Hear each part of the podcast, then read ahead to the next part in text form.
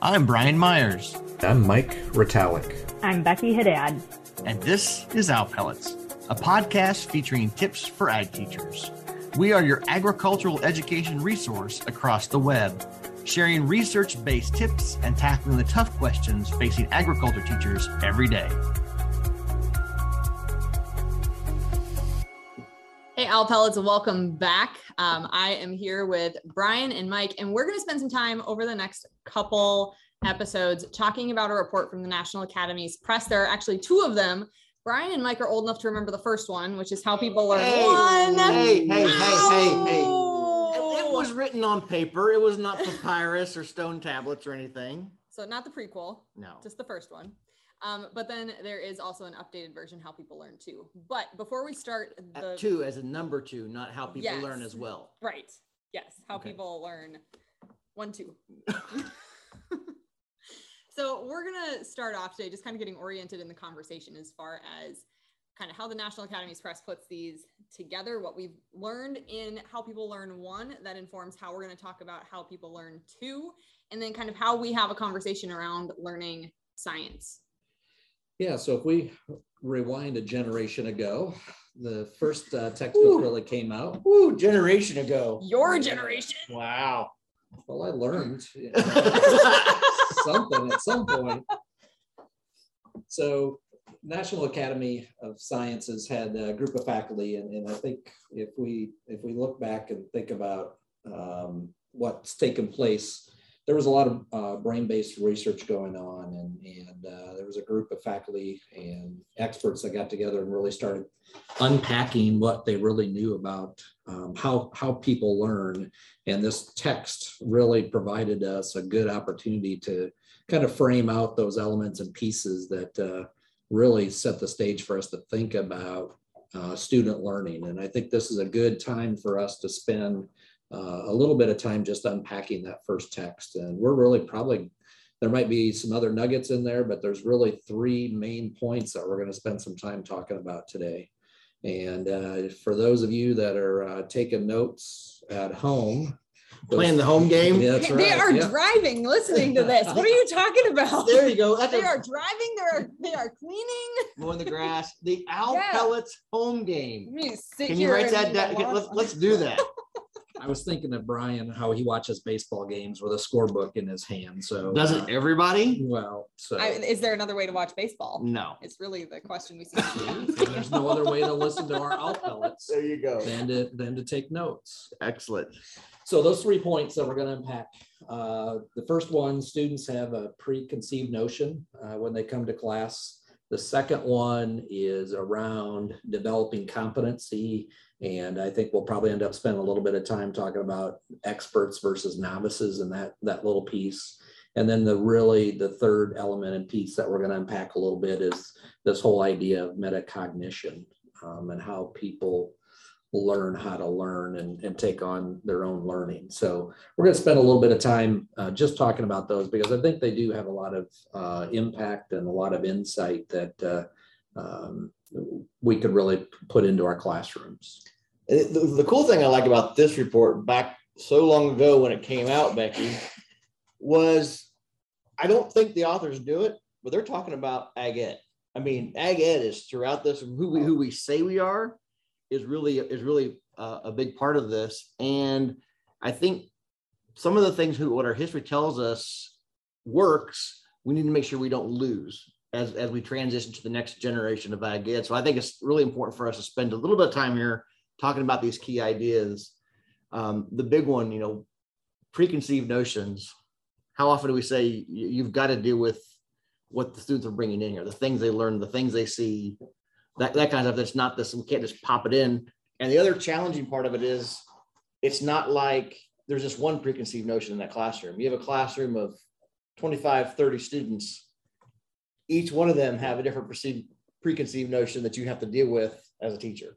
Absolutely. And, and the thing that comes to mind for me is, and, and we probably hear it more now, but you got to meet the students where they're, where they're at. And too many times we make assumptions about our students and, and what they already know and, and what they want to learn and, and, and the uh, preconceived notions, whether they're accurate or misperceptions, we gotta we gotta meet them where they're at because if there's a gap, um, no matter what kind of teaching is happening in the classroom, students aren't going to get it uh, because there's that that all uh, initial disconnect. So I think there's lots of opportunities for us to think about how we rewind or go back and teach or reteach to make sure that we're making those connections with um, our students and knowing and sometimes I, I, see some classes where you know the teacher is the expert in the room so they just stand up and start providing content and factual information without even knowing if that's where they ought to start and so thinking about how you ask questions and go and, and, and probe students to have a general idea of what's going on, I think is an important element to this. I think recognizing that a preconceived notion isn't necessarily wrong. I think your mind immediately goes to, well, people don't know that chocolate milk doesn't come from brown cows, but mm-hmm. it might just be that we're milking camels or goats or something else instead of a cow. And none of those, like, you can get milk from all of those things, but it's a very different conversation. And so when we think about, like, what is our students' context for all of that? I think that's a real like it's a, it's a really critical piece. Just that preconceived notion doesn't necessarily mean they're they're wrong. Right. And that's that's really important, Becky. That you we value what the students do come bring bring with them, and you know to understand that they're not all starting out at zero. And how do you help that student show off what they know and let other people let them teach other people? And that goes back into the whole motivation of things as well and really helping them feel like, hey, I, I do have some experiences. I, I I work on the you know the on the lawnmower on weekends with my with one of my you know my dad, or I raise a garden, or I you know I cook something to, to do those sort of things and have them share that experiences with their classmates. I think it's pretty cool, and, so often we don't take advantage of it because you're right. What did I do? I started off on the negative side. You got to fix. You got to fix their, their preconceived notions. Not all of them are, are bad. So I think you know there's there's some opportunities there when we think about uh, climate change or people's eating habits and whether you know they're meat eaters or um, vegans and and so when if you don't have that context how do you shape that conversation to help students kind of learn and grow and, and develop in those areas? Uh, i think and, and so this this whole idea we're not students are not coming into the classroom as blank slates. And we got to figure out what's on that slate so that we can uh, help them uh, continue to grow and learn. Some people are more like an etch sketch than a slate. i don't know why we're shaking people oh, I, no. I, am not. I am not uh, suggesting we shake people to erase them. You know to do that. But you know, the first thing, you know, the one thing that pops in my head here, we talk about this, is all this work on ag literacy. Mm-hmm. You know, how are we trying to get people to under, you know, start where they are, whether what their food choices are, how do you help help them understand all the different parts and pieces that that are part of the ag and natural resources industry? We sometimes we go we go both ways. Either we assume they already know all the acronyms and they know mm-hmm all the the insider baseball of all this kind of stuff, or we assume that they're absolutely wrong and we go in guns ablazing to try to solve everything. And so we probably need to have a a more realistic idea. And it's just tough for a teacher though, because like I said, you're going to have 25, 30 students in a classroom. How do you figure out what those students' preconceived ideas are before you get started every single time? And this is where Becky has the answer. Becky does not have the answer. Um, we're gonna have to edit this out. I was all set to kick it to Mike for the next thing. so let, let's move on to this next thing though. So the, the second piece that we talked a little bit about was um, competency and, and certainly like Brian mentioned earlier, talk about career and tech ed, talk about ag ed we're always talking about competency. And too often, I think we, we think about maybe the skill development on the competency competency side and not necessarily the cognitive or the knowledge side of, of competency. And, and, and so the text talks a little bit in order for competency to develop, there's really three things that need to happen. You need to have deep foundation of factual knowledge. Um, need to understand facts and ideas around uh, or within a framework. And then those um, facts and that framework needs to be organized in a way that you can uh, either retrieve it when needed or uh, apply it. And so I think to me, this makes a lot of sense when we start thinking about um, competency and understanding this. And, and you know, uh, think about uh, some of our students who, and we'll, I know we'll talk a little bit about pre-service teachers and new teachers uh, through this as, uh, as novices. And so many times a novice and, and, think about this as a college student when you're cramming for a test. All you were trying to do is remember the facts, and you wanted to remember them long enough that you could take the exam, and the retention on that knowledge just didn't hold, uh, generally speaking. And so we know that um, you know we got to know and understand those facts, but we got to we got to frame them in a mental map in a way that makes sense and and so that they can be used um, uh, down the road. I think this one's a little scary for our students when we think about just the array of not like take just the animal science class and the terminology associated with the animal science class. Like mm-hmm. it's a lot for our students, but I think it's also a lot for our teachers in a lot of content areas when we think about like, can I be competent if I don't have that deep factual knowledge and art like am I going to get my students to deep factual knowledge from when they start to to the end? And if I haven't, have they learned? And so some of that I think is not just it's there's a part of how do we measure competency, but there's also a part of, you know, not all of our facts stay at that fact level.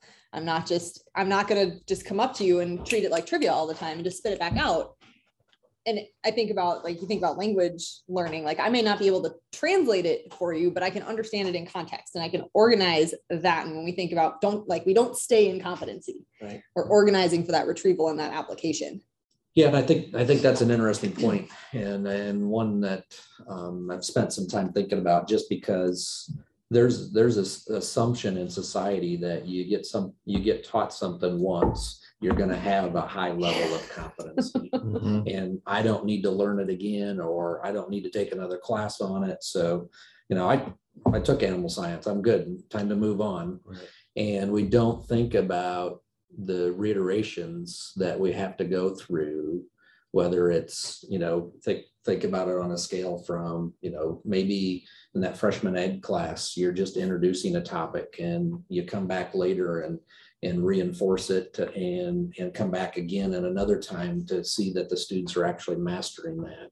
And then that's where the competency develops instead of just assuming that uh, you know you um, you know taught that once or um, what have you and that's that's it I, I got it you know I teachers. I covered that in class right. so we can move on. right. How many times do we hear ourselves saying that? Well, students should know that. I covered that. Right. What's that mean to student learning though? And, and has students been able to put that in a mental framework or in a uh, in, in, a way that they understand and, and can retrieve that at a later time? I think one of the biggest places for all this, I think, is is in problem solving and decision making how do they utilize that information? Because you're never going to have all the facts. You will never have a 100% of all the facts to make any decision. But how much, how big of a gap could be with what you, the facts you have to the facts that you need, that you need, that you need to get before you make a decision? How, how big can that be when you can start kind of putting things together from your experience and the knowledge that you do have? And um, you know, this the one of the things this this uh, when this report came out that really hit me was this idea between expert and novice. And the difference the way an expert solves a problem as compared to a novice solves a problem. And a lot of the examples they use are, are ag mechanic examples. They don't call them that in, in the in the report but they really are. Like when an engine won't start the way an expert mechanic addresses that problem is very different than this beginning novice mechanic and I think the same thing happens with our pre-service and in-service teachers is we need to make sure that we're talking to them like novices to get them to how they can make better decisions and solve problems differently to get to that expert level. Yeah. I think one of the one of the things that this made me think about too from that that factual knowledge piece is society thinks that we don't have to teach facts anymore because we, we got the Google machine. Mhm. All we have to do is Google it and we'll know it. But if, if we think about all of these concepts together, you got to understand, have the factual knowledge in order to build a mental framework to be able to understand how that small engine works and what system that you're trying to um, fix or where that problem may be so you can troubleshoot it uh, going forward. And you can't do that without having a strong factual foundation behind you. The third um, item that we uh, talk a little bit about in that book is um, a metacognitive approach to learning, and and this is this is probably where can be a little bit of a leap. I know it was a leap for me um, as an ag teacher, trying to think about how I can help students take control of their own learning, and so thinking about how do we frame and organize curriculum so that students can um, identify their learning goals or we communicate the learning goals and then how do we monitor progress as we move forward Well, I think the big thing there is how, how do we help our students know how to monitor their own progress and, and take their feedback on this thing? Is like, um, you're growing plants in the greenhouse. How do I know if things are going well? When I can see the, what, what, what am I looking for in the soil, in the plant when it's doing its thing? What do I need to look at when I'm in with the animal or with the mechanic project? And to be self-aware enough to be able to do that rather than having to have you as the teacher tell them. that's right I mean, that's important for you to get that feedback from you, but they need to be able to say, okay, I'm making progress here. Mm-hmm. And I, I go back, this is, you like two thousand was a long time ago, Becky. This is back when I was in high school. I, he, we didn't call it this, but my ag teacher was teaching us these skills with the way that he organized and set up our FFA chapter, because we had to sit here and as run that chapter and okay, did were we successful? For- I mean, and he was always teaching, whether it was a fundraiser or a community event or uh, just plan on a certain meeting and make us okay. What's your goals? How are you going to set this up? What's the timeline? What's what's your progress? You're happy. You're you're, you're in, in accomplishing that, and that stuck with me Mhm. for a lot of years now, Becky.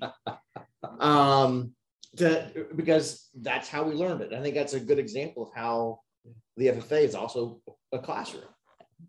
And one of the things that I think about is an activity that uh, I'm sure some some teachers use is the the KWL. So thinking about what asking the students to kind of process and you know list out on this topic. What do I what do I know about the topic? Um, what do I want to know? And then towards the end, focus on what they've learned and and kind of going back to that reflective piece, but also helping them kind of frame and out and it's meeting students where they're at because we're asking them what they already know. We're putting them in their in charge of their own learning because we're asking them what they want to learn in regards to that, and then that reflective piece at the end, so that they're thinking about their own their own learning. So A little bit of foreshadowing when we start talking about, you know, the how people learn too. We talk about that control over learning mm-hmm. is still so important. And I think I think it showed up here. I think we're going to see more there. And I, and I, I really going to to challenge our our teachers out there to be thinking about how do we how do we do that. And for those of us that are control freaks, is is a challenge to to give them that you know help the students define learning goals and monitor progress. And how do you do that again with 25, 30 students in a classroom, six, eight classes a day is is, is hard. I think it gets, I mean, it certainly gets scary to let students like, you think about times we've taken control of our own learning and things that like, we know what happens. when we take like, that's why it's so scary for teachers because we know what happens when we get to take control of our own learning. Yeah.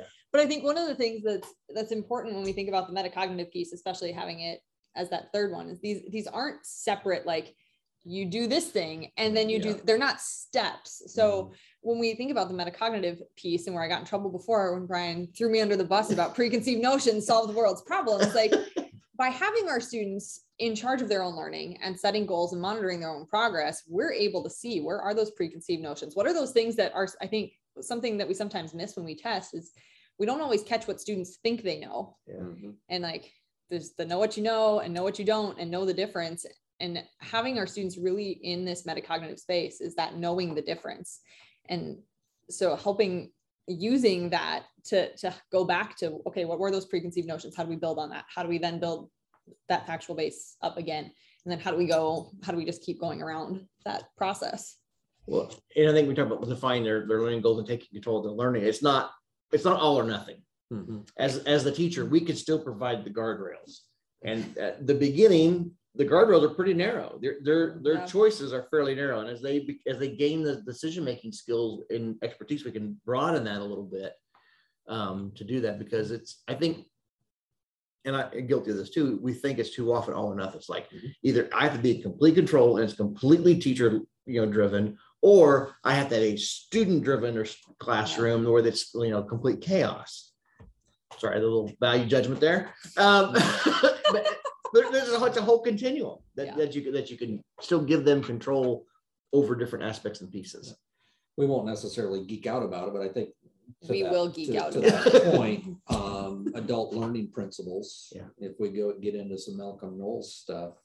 Um, I, I, I, he's got a chart in one of his books that, uh, talks about the maturity that you really need to talk about control of your own learning, monitoring your own learning, setting your own goals. And we're going to see students that in high school age students that some of them are going to be mature enough in, in their cognitive processes that they can really take charge of that. Mhm. And yet, and in that same class, we're going to have students that we, like you said, we got to have those guardrails on pretty tight and narrow because those, those students aren't necessarily ready for it. So it's a, it's a unique time, I think, in, in our high school setting because we do have that wide range of students that some of are ready to go and just kind of take and run with their own learning. And you got others that you got to kind of still kind of hold their hand as they're moving through that process. And, and we're trying to juggle both of those kind of simultaneously. Yeah. Well, I think this is this is a really good report. I think we I think we kind of talked about the beginning, but this whole report came back out of they looked at hundreds of studies and kind of found what are what are all these things come together. And so here in Owl Pellets, we, we do a really good job. I think I'll pat ourselves on the back of finding good research and talking about each one individually and how to apply it. This one comes back and they've really kind of brought all these things together to see these these really key nuggets. And I and again, I think there's so much of things in here that we can, we do, we can, we should continue to apply in our school-based ag ed setting. They don't use the words, but they talk about SAEs in this thing a lot too. It's project learning and that kind of thing. And if we piqued anyone's interest, if you type in how people learn, it's available through the national academies and you can certainly buy the book, but it's also downloadable free um, into a digital uh, format too. So if you want to unpack it a little bit more, it's actually a relatively easy and if you're geeks like us, fun read. So take, take advantage of that if you'd like. Very cool. Well, um, take, hopefully this got, got you guys kind of excited about it. We're going to talk about how people learn to the sequel, right? Yeah. Not also. Not also. Not also. and uh, we're going to be sprinkling these throughout the entire season here. And so you guys are seeing what is happening out there in the general education research and how we apply it. So uh, really appreciate you all listening and appreciate all that you guys do out there in school-based ag ed. We hope you've enjoyed this episode of Owl Pellets. Check out our website for more information on this topic and to learn more about our guests. Follow us on Facebook, Twitter, and Instagram to stay connected. And be sure to subscribe to our podcast so you'll never miss an episode. For Mike and Becky, this is Brian here by the Owl Pellets saying thank you, and we look forward to seeing you again on another episode of Owl Pellets Tips for Ag Teachers.